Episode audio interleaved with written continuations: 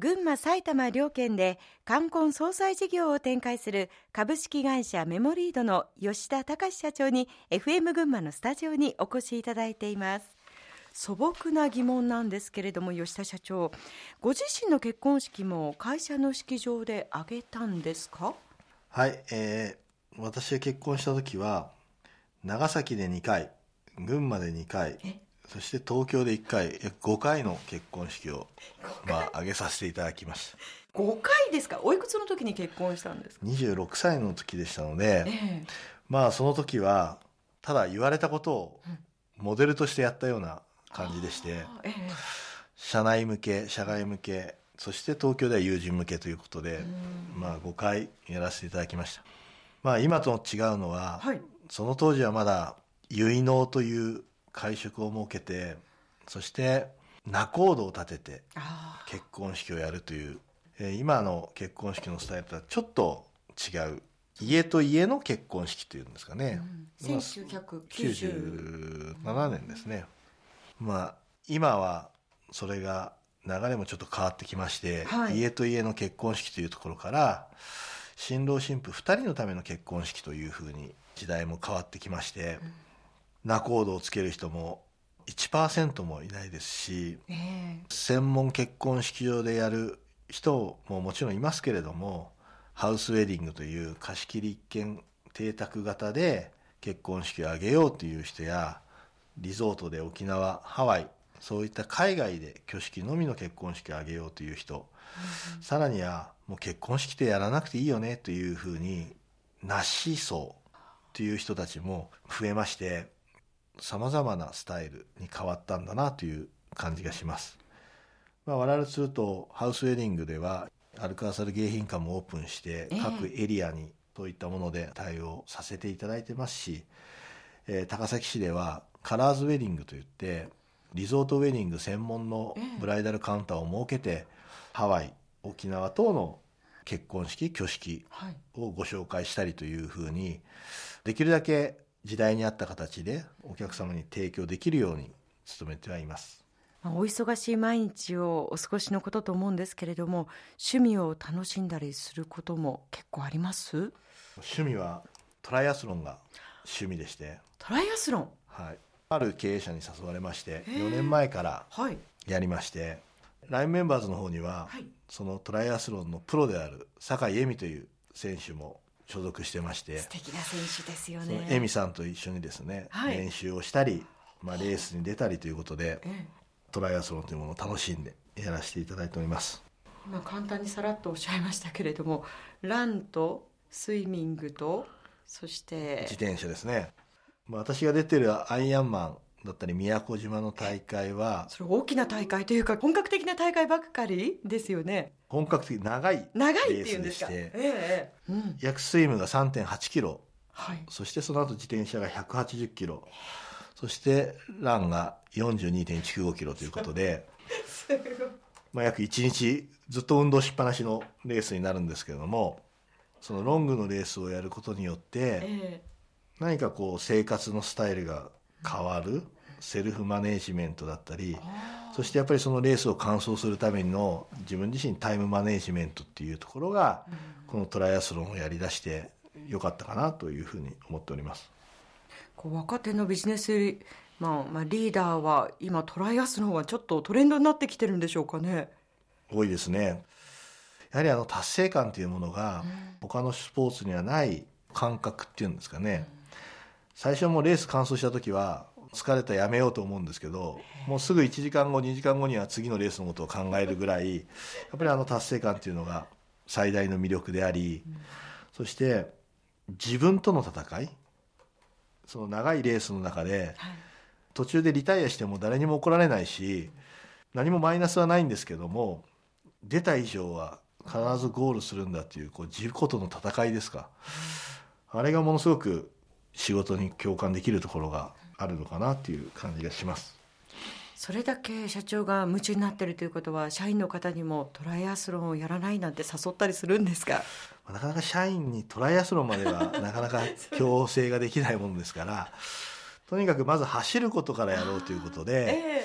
ええ。ーランニングチームを作って仕事の後に走ったりというのはしております。まあ、その中で去年からは群馬県民マラソンに営業部約20名以上の若い男性陣とみんなでじゃあ42.195キロのレースを走ってみようということでやりました。全く走ったことのない社員が8割以上の社員がその42.195キロを走りきってゴールができてゴールで全員を迎え入れたんですけどもあの時のこう表情っていうんですかねすごい達成感に満ちていた顔を見ると全スタッフを走らせたいぐらいの気持ちになりましたけれどもやっぱりそのぐらいマラソンっていうものもやっぱりものすごくこう仕事に通じるところがあるんだろうなっていうのを改めて感じました。あの今後のメモリードの目標についても今日はお聞かせいただければと思うんですけれども。はい。2016年より第二の創業期ということで、はい、絆を紡ぎ温かい社会を作るという新ビジョンを作らせていただきました、はい、これはメモリードがどういう会社どういう形でこれから経営をしていくのかというものをより今の時代に即した形で見直しをしそしてそれを提案をしていこうということで冠婚葬祭サービス業という、まあ、儀式産業のお仕事をさせていただいている中で人の人生というものに関わる機会がものすごく多くあります。結婚式もそうですしお葬儀もそうです。あこの人でこういう人生を歩んできたんだろうなっていうのを短時間ですけども共有するということを通してやっぱりその人が生きていく中で欠かせない心の栄養幸せの基盤っていうのが絆であると。で絆には人の一生を支える力もありそして絆には悲しみや寂しさを安らげる力があるということでこの絆を大事にしていこうよということがメインになります。私たちは人と人との豊かな関係性を紡ぎ感動と安心にあふれた一生をプロデュースする存在であり続けたいと。そしてその結果人が生き生きと生きやすい温かい地域社会を創造していきたいと。いうのが我々の新ビジョンであります。その具体化する戦略というのはあるのですか？今までは式場を利用していただくことが多かったんですけども、はい、これからは日常のさまざまなシーンで我々メモリードをご利用いただけるようにどうしていくかと。基本は冠婚葬祭業を中心にやっていきますがすでに九州ではスタートしておりますホテル事業。これも関東地区においても、えーこの23年内にスタートさせたいと思っております。でさらには飲食レストラン業、うん、今もうなぎ屋さんザクロというものやフレンチレストランシェータカというものを運営してますがその飲食業も展開を拡大をしていきたいと。でさらに日々健康に生活するためのウェルネス事業ということで、スポーツ関連の何か仕事をしていきたいなと思っております。でさらに東京で今メモリードライフという少額短期保険のミニ保険会社もすでに許可をいただいてスタートしておりますのでこれを一般製法をもって保険業界にも進出をしていきたいと思っております。冠婚葬祭を中心にさまざまなところでご利用いただけるメモリードグループそして日本一のサービス業の会社というものを目指していきたいと思っております。最後にこれから起業したいと考えている人や事業を引き継いでいく人へのメッセージの意味も込めてお話しいただければと思うのですが、まあ、会社を経営していく中で大切なことは改めて吉田社長何だと思いますか？やはりまずは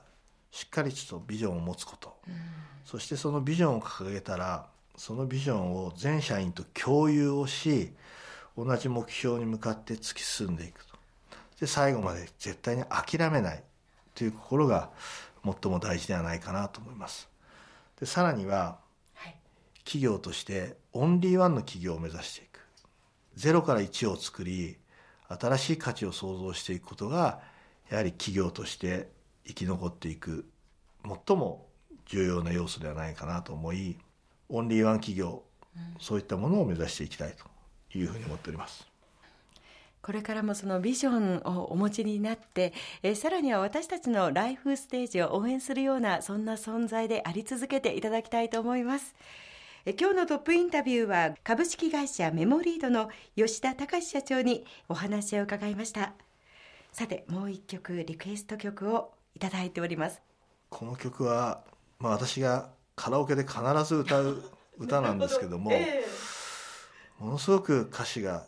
こうスポーツの世界にもビジネスの世界にも共感できる素晴らしい曲ですね。ゆずで栄光の架け橋。吉田社長今日はどうもありがとうございました。ありがとうございました